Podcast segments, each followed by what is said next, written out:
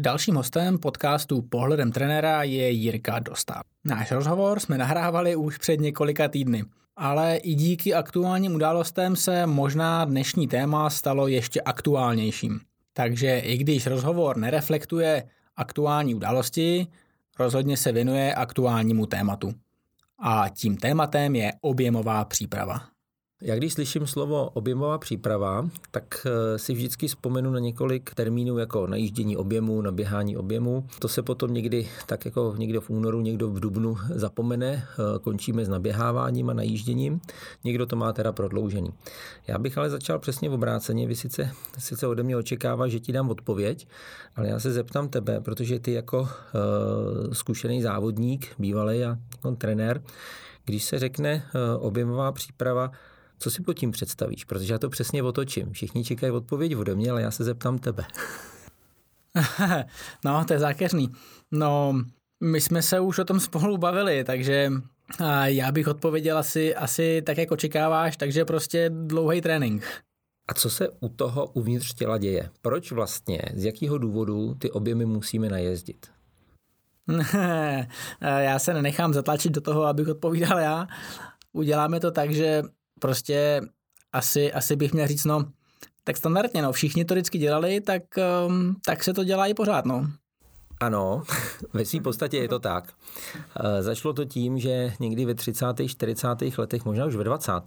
vlastně finská běžecká škola jako Pavo Nurmy a spol přišli na to, že je potřeba nějaký kritický objem naběhat. A od té doby bylo mnoho vln, eh, ať už byly vysoce v objemové, eh, to, bavím se o tom objemu, nebo byly více do intenzit, potom samozřejmě legendárně přišel zátopek z jeho tempy. Nicméně, i když se na ty tempa podíváš, tak ten objem je obrovský. Jo. No, takže někdo řekne, že běhal 84 stovek eh, a když se na to podíváš z globálního hlediska a nahrál by si dneska eh, jeho tréninky do Training Peaks, tak by se divil, jaký je to objem jako takový.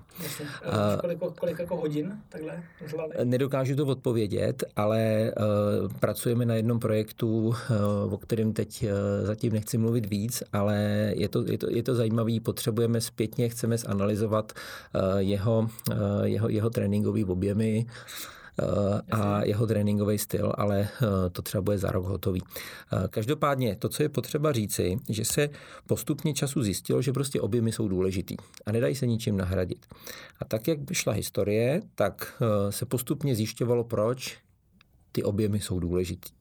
A vlastně dneska se ví jednu věc, že ani tak nejde o to, jestli ten objem je v zimě nebo je v létě, nebo jak je jak je strukturovaný trénink, ale ten základ je, že prostě tam musí být určitý procento tréninku v nízké intenzitě. My jsme tomu zvyklí říkat objem, ale v zásadě jde o to, že to musí být nízká intenzita a dlouhý interval. Někdo té intenzitě říká, že je to zóna 1, když máme eh, třízónový, eh, někdo říká, že je to zóna 2, když máme šestizónový model. To je úplně jedno.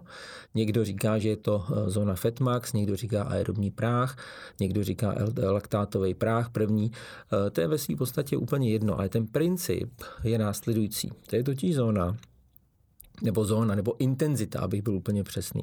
To je totiž intenzita, u které probíhá nejvíce anabolických jevů. Anabolický jev znamená jev, kdy všechno budujeme. Budujeme svalovou strukturu, budujeme kostní strukturu, budujeme obě, strukturu oběhového systému, eh, budujeme uh, senzomotorický věm, jakým způsobem běháme nebo jedeme na kole, budujeme pohybový vzor.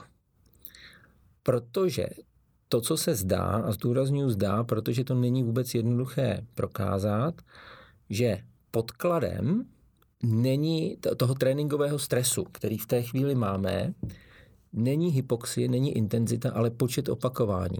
Počet vlastně kontrakcí svalového vlákna, počet pohybů, které musíme udělat. A to je vlastně základem prakticky jakéhokoliv pohybu a jakéhokoliv sportu. A teď se můžeme bavit, eh, někdo řekne třeba nad jednu minutu, někdo řekne nad tři minuty, to je úplně jedno. Ale ve své podstatě cokoliv v trvání od jednotek minut výše musí být vlastně postaveno na tomto, na tomto podkladě. A na to se strašně často zapomíná. Uh, jasně, já mám výhodu oproti posluchačům, protože o tom jsme se už spolu hodněkrát bavili, o tom počtu kontrakcí. Já bych to položil jinak. Aha.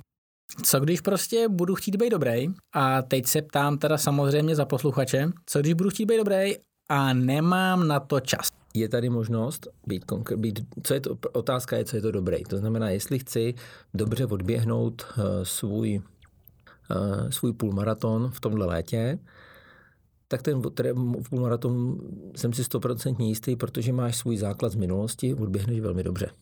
Konec. A těch objemů tam můžeš dát nějaké minimální kritické množství eh, a je to ve své podstatě spíše, nazvěme to adaptační intenzita, která tam musí být.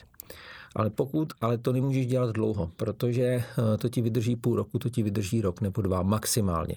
Ten problém, který nastane, je, že, se, eh, že ten trénink, který budeš mít postavený, bude, bude funkční. Myslím tím funkční z hlediska metabolického procesu, metabolických procesů.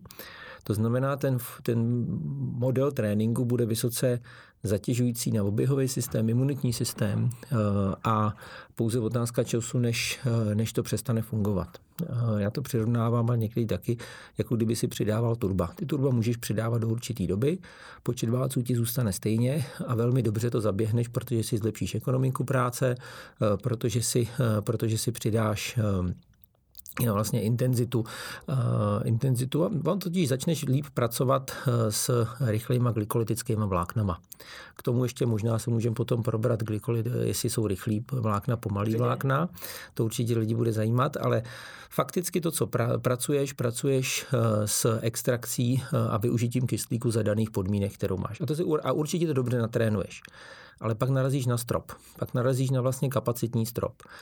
A jediná cesta, jak ten kapacitní strop prorazit, je ve své podstatě dlouhý trénink uh, ve velkých objemech a prostě čas strávený na velo, ne na velodromu, na kole. Uh, já už koukám na velodrom. No.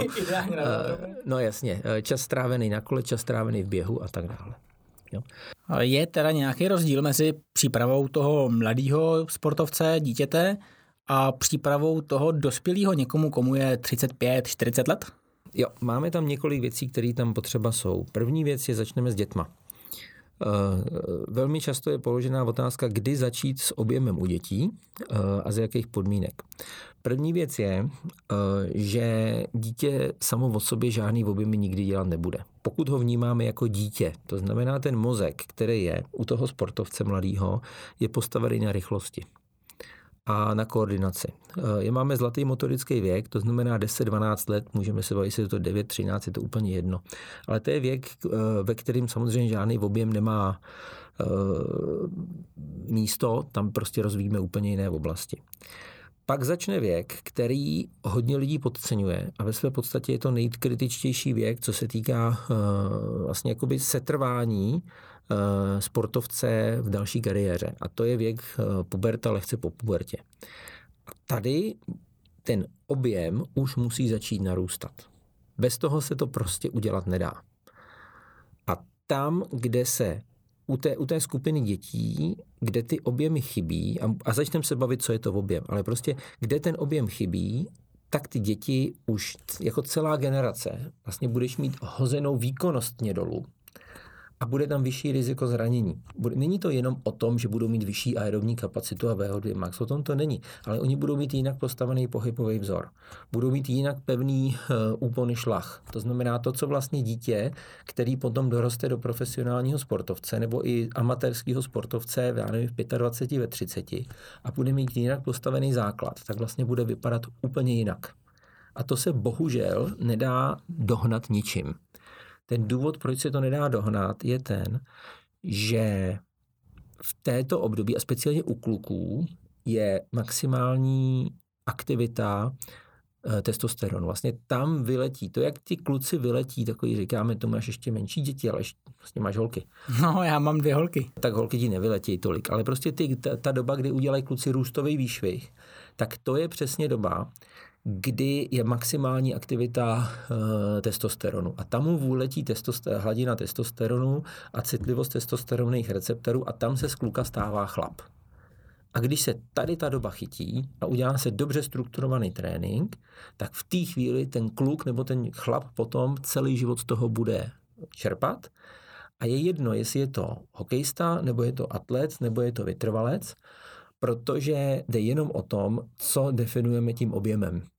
A, Jasně. a, a v té chvíli nám, a v té chvíli se vlastně začne specializovat mimochodem sport. Protože ve chvíli, kdy já začnu specializovat sport, tak je to v době, protože pokud se nebavíme o, eh, o sportech, eh, o sportech eh, typu krasobruslení, gymnastika, kdy se ta specializace musí udělat dřív, ale bavíme se o metabolicky náročných sportech, tak v té chvíli je to opravdu, tohle je doba, kdy vlastně se začíná tvořit seriózní nebo opravdový sportovec z něj. A zdravý sportovec. Jasně, ale krátkodobě budu mít každopádně lepší, když budu v těch 13 letech v těch vyšších intenzitách a na ty objemy. Krátkodobě ano. Krátkodobě ano. Jo. Ono totiž to bylo tak, ono to ještě jako i dlouho, ono je to tak, že je to opravdu počtech, o počtech kontrakcí. Eh, jasný, já totiž mířím úplně k jiný.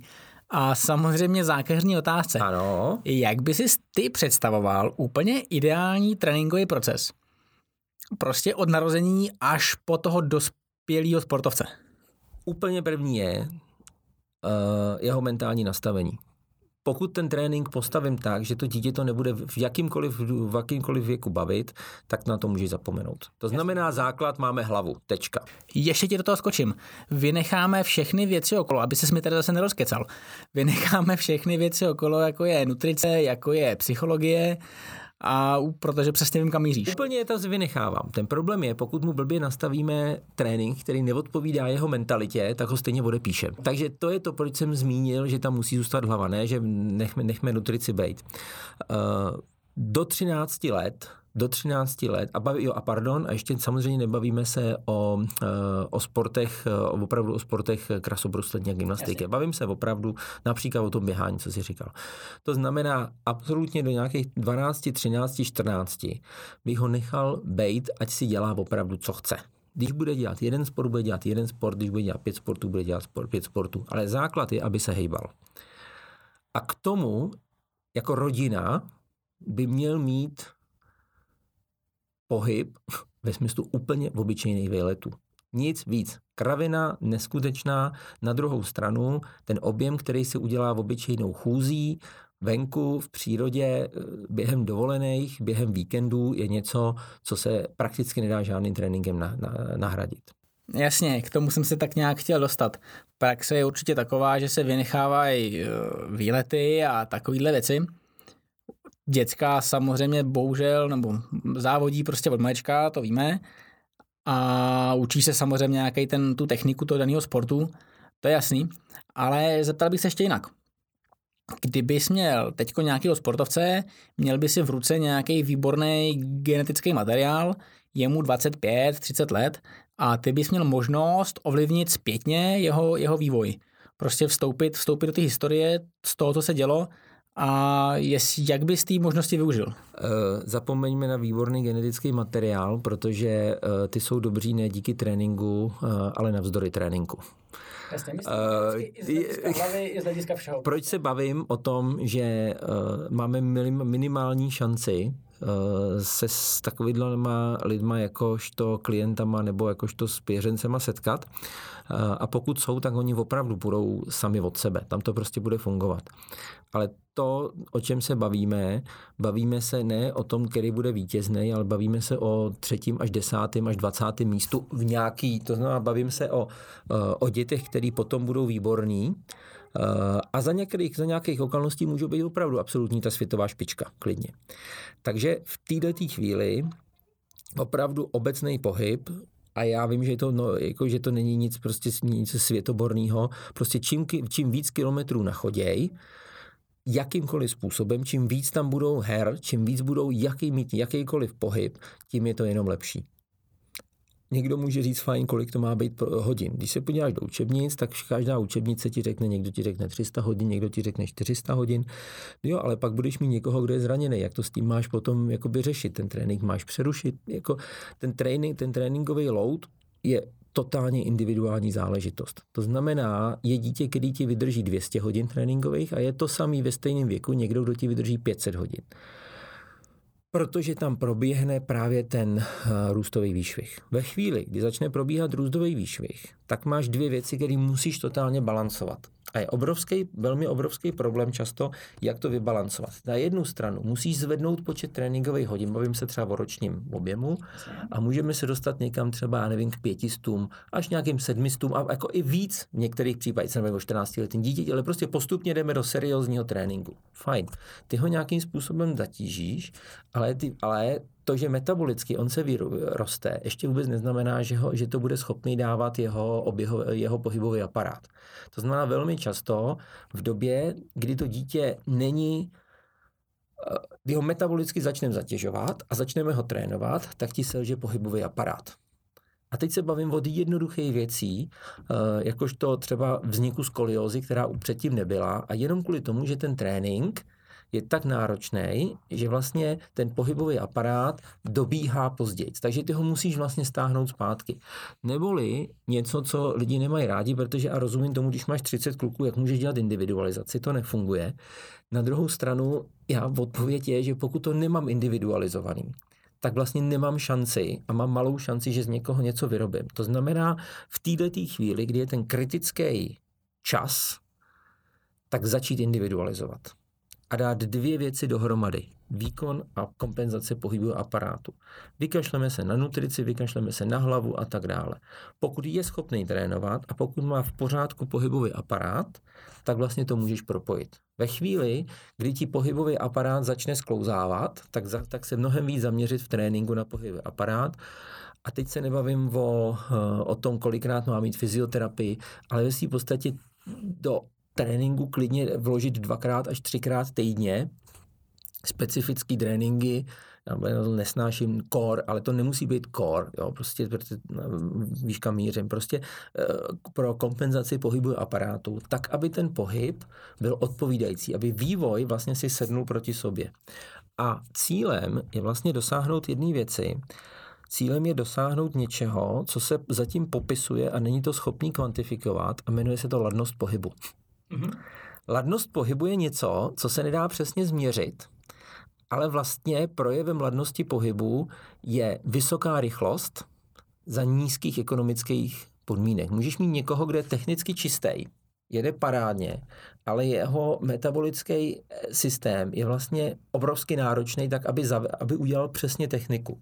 Někoho vidíš, kdo nemá tu techniku správnou a je tak strašně rychlej, Jo, jo, to, to, to, to vysvětluje hodně věcí. Jo, a prostě, takže jsou i jako na to odborní články o tom, a říká se tomu, ladno, v, Čecha, v Česky se tomu řekne ladnost pohybu. To je to, co ten trenér vidí, to, je to na to nepotřebuje žádnou vědu, prostě vidíš ho, změříš ho a on ti odjede. A to je něco, co, se, co, je, co je vlastně kombinace tří věcí. Metabolický produkce, schopnost uh, té metabolické produkce převést chemickou energii na, na kinetickou a uřízení hlavou. A to všechny tři věci jsou vlastně uvnitř něco, co dosáhneš jenom objemovým tréninkem. To se nedá udělat u high intensity intervalu. Já, máš tam koordinaci, máš tam, ale, ale v tom hitu nebo v té vysoké intenzitě se to nedá trénovat. Neboli ten základ, který musí být postavený, je, že musí být dostatek objemu vystrukturovaného během roku. Uh, hrozně hezky to ukazuje Seiler na jeho hierarchii tréninkových potřeb. Když se podíváš, tak vlastně ten bazál je prostě celkový objem roční. Teprve později v těch dalších, v dalších úrovních je to o tom, jaký máš intenzity, jak máš periodizaci.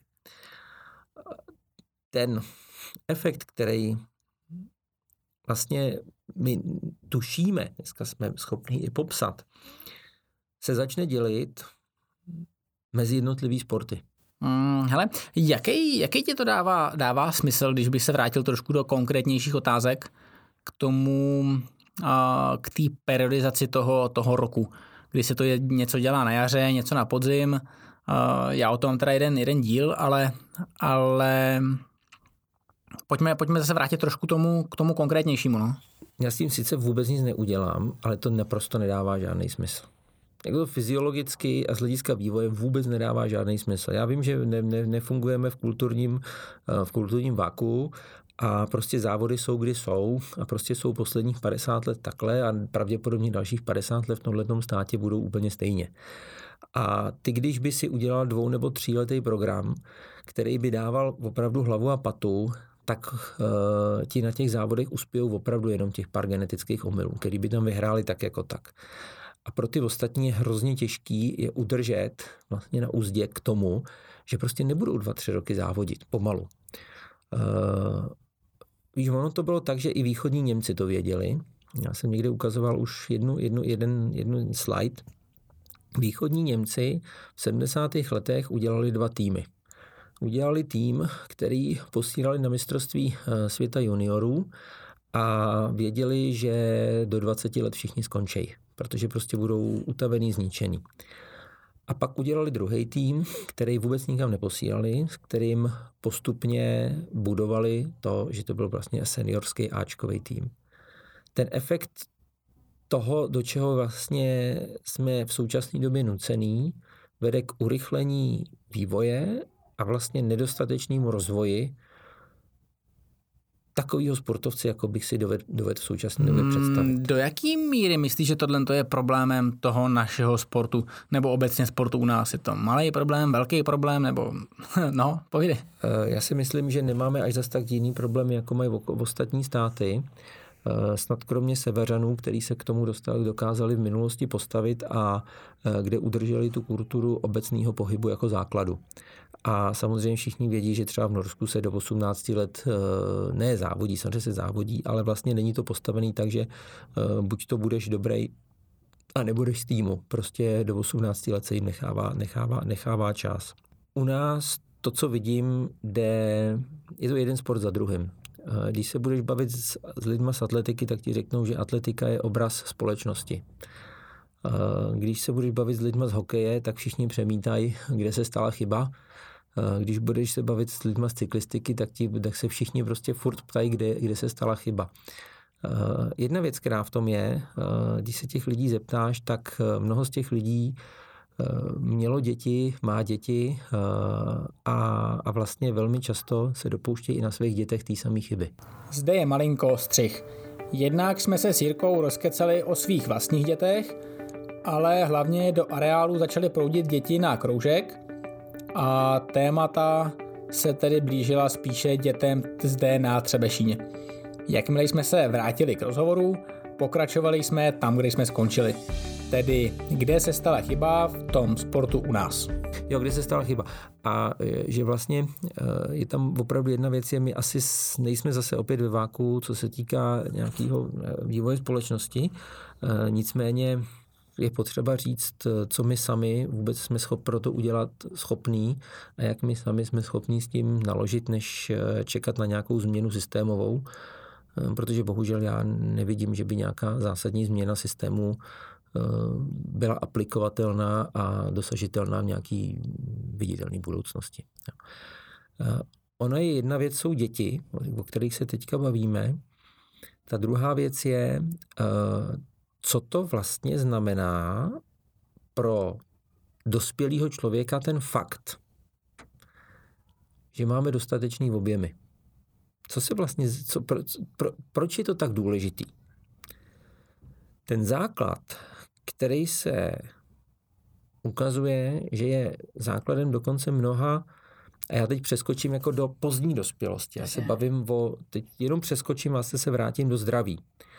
To, co se ukazuje, že, že je možný, že cukrovka druhého typu vlastně ten základ bude možná, všichni vědí, že je snížená inzulinová uh, rezistence a tak dále, nebo že je přítomná inzul, že snížená inzulinová senzitivita, takže inzulinová rezistence. A že ale jde ruku v ruce s rozvojem mitochondriální denzity, to znamená počtu mitochondrií ve svalových buňkách. My úplně nevíme, jestli tam jakoby přímá souvislost, tam jsou nějaký, nějaký, eh, nějaký eh, vstupy inzulínu, které jsou mimo, mimo, mimo, mimo, mimo receptory, Ale co se ukazuje, že lidi, kteří mají denzitu, to na vysoký počet mitochondrií, takže jsou vlastně objemově natrénovaný, protože ty mitochondrie tam nedostaneš jinak, než objemem. Ty tam, ty tam nedostaneš jinak. Teda dostaneš, ale to úplně jiný téma. A ty lidi mají mnohem menší šanci, že dostanou cukrovku druhého typu. A když se podíváš na jejich metabolický profil, tak zjistíš, že lidé, kteří, má, kteří nemají cukrovku, kteří jsou dobře trénovaní, nebavím se o vrcholovém sportu, ale bavím se o dobře amatérsky natrénovaným vytrvalostním sportovci a velmi často v těch masters kategoriích to jsou vytrvalostní sporty, protože prostě lidi nebaví blinkat, no, no už prostě nechtějí, nechtějí. Ta bolest už je, ne, ta bolest už je nechtějí dělat. Tak oni mají, oni mají vyšší metabolickou flexibilitu, než mají ti, kteří jsou buď to nemocní, anebo vlastně jsou inaktivní. A to, co se ukazuje, že vlastně mitochondriální denzita je vlastně základem zdraví člověka, jakýhokoliv. Proč se o tom celým, proč jsem odskočil do nějakého pozdějšího věku, třeba 50-60+? Plus? Protože je, je prokázaný jeden efekt a to je paměťová funkce svalových buněk. Svalová buňka jako taková je specifická, protože má uvnitř mnoho jader. A každý jádro v té buňce je schopné obsloužit určitý počet, no, počet mikrolitrů toho prostoru v té buňce. A na každé to jádro připadá určitý počet mitochondrií. Mitochondrie jsou právě organely, kde probíhá uh, aerobní produkce energie, to nazvěme. A svalové buňky mají jeden, jeden, jednu vlastnost, že když budeme dlouho trénovat, a opravdu je měsíc po měsíci, rok po roku, tak v letech postupně stoupá nárůst mitochondrií. Pak když udělám detrénink, tak ty, ty mitochondrie mi klesnou.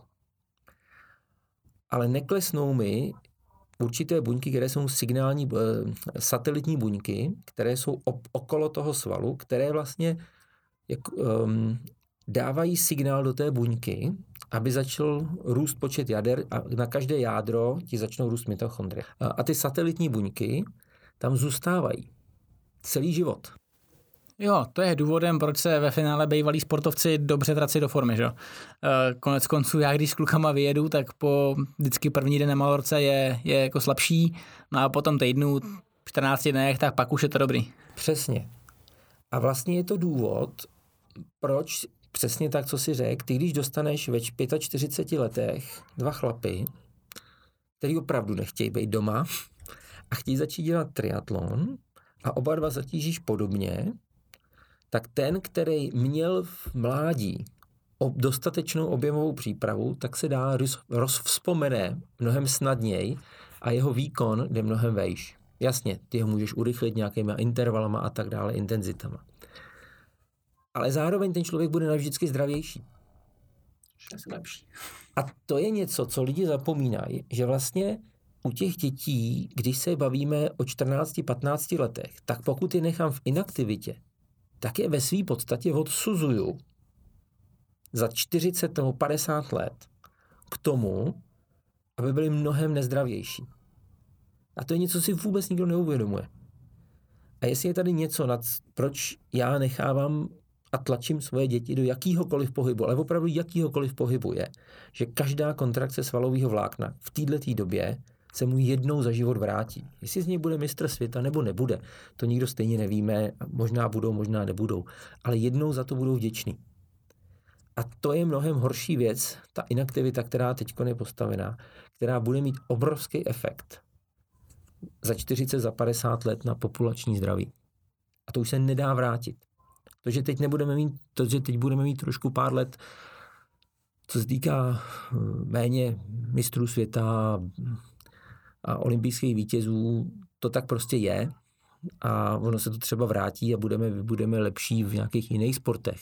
Ale ale ta, ta změna nebo ten, ta díra, kterou si vytvoříme ve zdraví populace, tak to jednou zaplatíme všichni. My to teda už platit nebudeme, protože už tady nebudeme. Ale oni to budou platit. E, já bych to asi hrozně nerad končil takhle negativně. Vrátíme se, Jirku, úplně na začátek.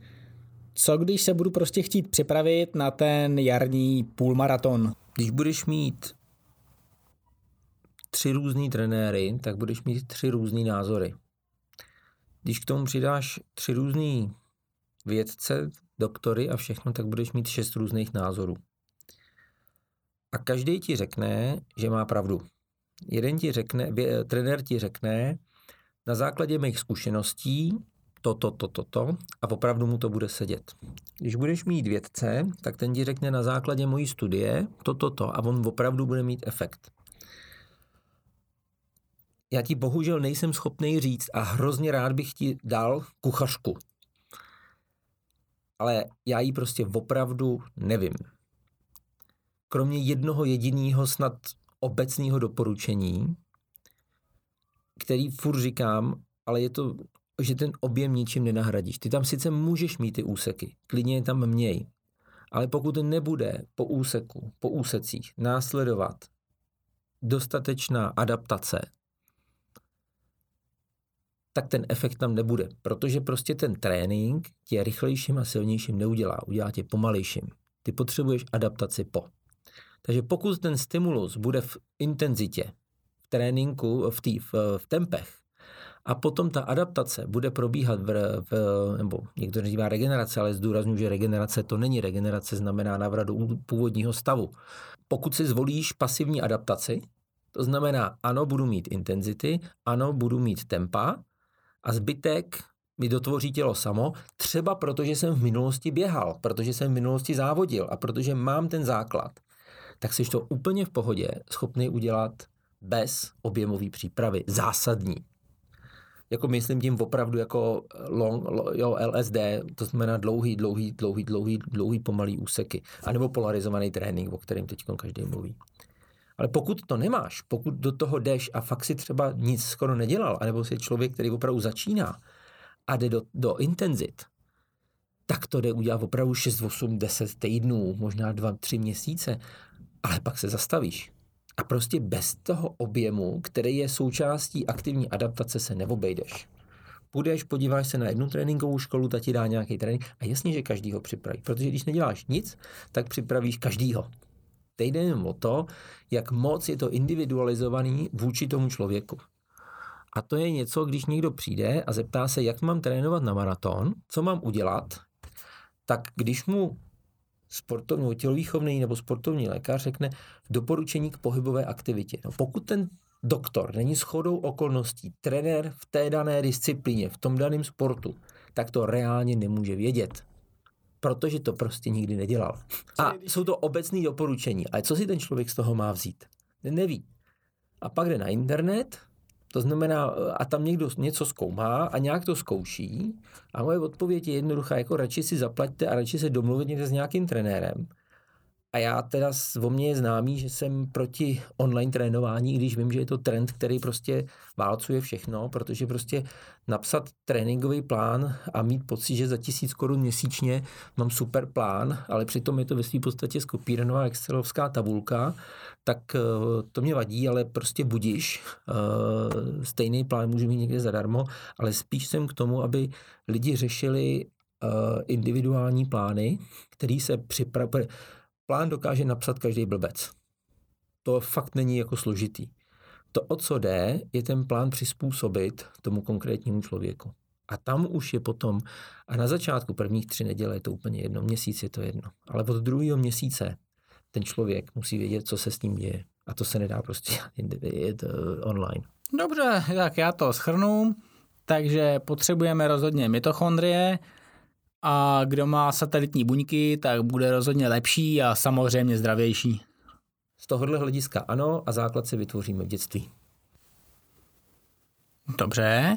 Potom ještě, ty jsi to tak jako nedořek, ty jsi to tak nějak trošku naznačil, takže když teď začnu hrozně sypat, budu, až budu starý, tak budu zdravější? Uh, já jsem to nenaznačil, jsem to řekl. Uh, Problém sypání v současné době eh, je potřeba rozdělit na dvě věci. Sypání pro krásu, můžeme si o té kráse myslet, co chcem, a sypání pro výkon. Sypání pro krásu, tak jak je v současné době postavený, vyrábí velký svalový skupiny, absolutně funkčně neefektivní. Ty lidi, když si je posadíš na kolo nebo je necháš běžet, protože oni ani kolikrát běžet nemůžou, tak zjistíš, že jejich výkonový a, mo- a jakoby metabolické kapacity jsou na úrovni nemocných lidí. Oni to opravdu nezvládnou. Protože jestli si někdo myslí, že jsi schopnej, nebo jestli si někdo myslí, že je schopnej vytvořit mitochondriální denzitu během několika měsíčního programu, který si nasadí, tak to není. Jo, on vytvoří, on vytvoří nějakým způsobem jinou strukturu, a ty mitochondrie tam nejsou. A v té chvíli ten sval je totálně nezdravý a metabolicky úplně neaktivní. Sypání pro výkon je jiná záležitost a je to dlouhodobá záležitost. Všichni víme, kde to začalo. A tam je opravdu fakt, že ten efekt, který je dosažený, prakticky nemůžeš normálním tréninkem překonat. A ta paměťová funkce svalu, a on to není jenom o svalu, my hodně se bavíme o svalu, protože je to uchopitelný. Ta paměťová funkce je tak dlouhá, že i když někdo dostane distanc na, na nějakých x let a udržuje se a vrátí se zpátky, tak ty, kteří byli čistý, prostě naprosto nemají žádnou šanci v určitých disciplínách toho člověka už jenom dostihnout. Prostě ta struktura je tak daleko, že to nejde prostě vybudovat čistě. Myslíš, že je možný, že pokud teda si naznačil vztah mezi strukturou svalů a cukrovkou druhého typu, ano. Že bychom výhledově jako společnost za několik jako let, desítek let nebo generací uh, začali tyhle civilizační choroby řešit už jako u, u mládeže, řekněme nějakým způsobem jako lékařským, tím způsobem suplementovali a tvořili tu strukturu? Uh, Čistě jako pro zdraví, bez na výkon. Eh, teď nevím, jestli se mě ptáš takhle. Ty, ty jsi tam položil dvě otázky v jedný. Uh, já bych se musel zeptat, protože já se populačnímu zdraví a vysloveně nemocným poslední době už nevěnuju, takže bych se musel podívat, jakým způsobem se posouvá eh, čas eh, nebo vlastně věk primárního záchytu cukrovky druhého typu jako klasického příkladu. Předpokládám, že klesá, ale já fakt nevím, kolik je v současné době, jaký je věk. To znamená, ano, bude se to dělat, bude, stane se to, že cukrovka druhého typu, jako typický příklad, bude dřív. Tak. To, co s tím, je, že všichni vědí dneska už, co s tím. Ten problém je, že je to extrémně těžký implementovat, protože se lidi prostě hýbat nechtějí. A jsme zpátky u toho, čím více budou hýbat, tím to bude pomalejší. Ale to už jsou potom apely na obecnou populaci a to už jsou apely na systém tréninků, na systém fit center, kdy všichni je to ve své podstatě fotka před, zhubnu fotka po konec, čau, za tři měsíce, tříměsíční program. A vůbec nikdo neřeší, nebo ne, neřeší, abych se někoho nedot, ale vlastně dlouhodobý programy jsou prakticky obchodně nezajímavý. A přestože jsou návody, jsou guidelines, ví se, co se má, co se má dělat, tak vlastně ta jejich implementace je tak extrémně náročná, že vlastně komerčně to nemá skoro žádný efekt. A proto to musí žít, anebo ani ne žít, prakticky se dá říct, že to musí přežívat na úrovni dotací. A tam prostě stačí, aby ti sebrali dotace a ten celý projekt se ti vlastně celý zhroutí. A ty nemáš šanci to uchopit tak v lokálních českých podmínkách, aby to bylo udržitelné a aby si to na sebe dlouhodobě vydělal. No. Au. Ale to není, jako, to není jenom o nás. To je všude na světě. Já vím. To je všude na světě a žádný zdravotní systém, pokud vím, vlastně nepřišel na chytře nastavenou incentivu pro to, aby se to těm lidem stalo. Jo, takže z těch negativních konců jsme skončili ještě u toho úplně nejvíc negativního, ale já teda doufám, že u nás na Třebešině jsme se spolu o tom bavili, že to nakonec teda bude, bude pozitivní. Ehm, každopádně, ty si tam měl ještě jednu myšlenku a ta by mohla být zajímavá. Rychlý a pomalý vlákna, to o tom se tam zmínil. Tak jestli bys to tu myšlenku trošku rozvedl, případně i dokončil. Dobře, tak já ji nakousnu, ale nebudu ji dokončovat, protože to nechám jako teaser na budoucnu, na, na příští. Uh, rychlý vlákna nejsou rychlý a pomalý nejsou pomalý. Všechny jsou stejně rychlý nebo stejně pomalý. Rychlost a pomalost je úplně jiná věc. Super, to jsem, myslím, přesně potřeboval, potřeboval, potřeboval vědět. tak, jako, tak eh, já ti moc děkuju. A určitě se moc těším, až si příště tady sejdeme na Třebešíně a zase si někdy popovídáme. Já děkuji za pozvání. Poslouchali jste další rozhovorový díl podcastu Pohledem trenéra. Dnešním hostem byl Jirka Dostal. Kontakty na Jirku určitě najdete na Google. Kdo by nevěděl, tak centrumsportmed.cz je centrum sportovní medicíny, kterému Jirka šéfuje. Já osobně s Jirkou hodně spolupracuji a jsem za to děsně rád, protože každá konzultace s Jirkou je neuvěřitelně přínosná. Já pevně věřím, že i v budoucnu se Jirka udělá čas na pokračování rozhovoru a zkusíme se pověnovat i těm rychlým a pomalým buňkám, které jsou tedy vlastně stejně rychlé. Takže mějte se krásně. Od mikrofonu se s vámi loučí autor podcastu Pohledem trenéra Marek Mixa. Veškerou moji tvorbu najdete všude možně po internetu. Ať už je to Instagram, kratší videa na IGTV, Facebook nebo právě tento podcast.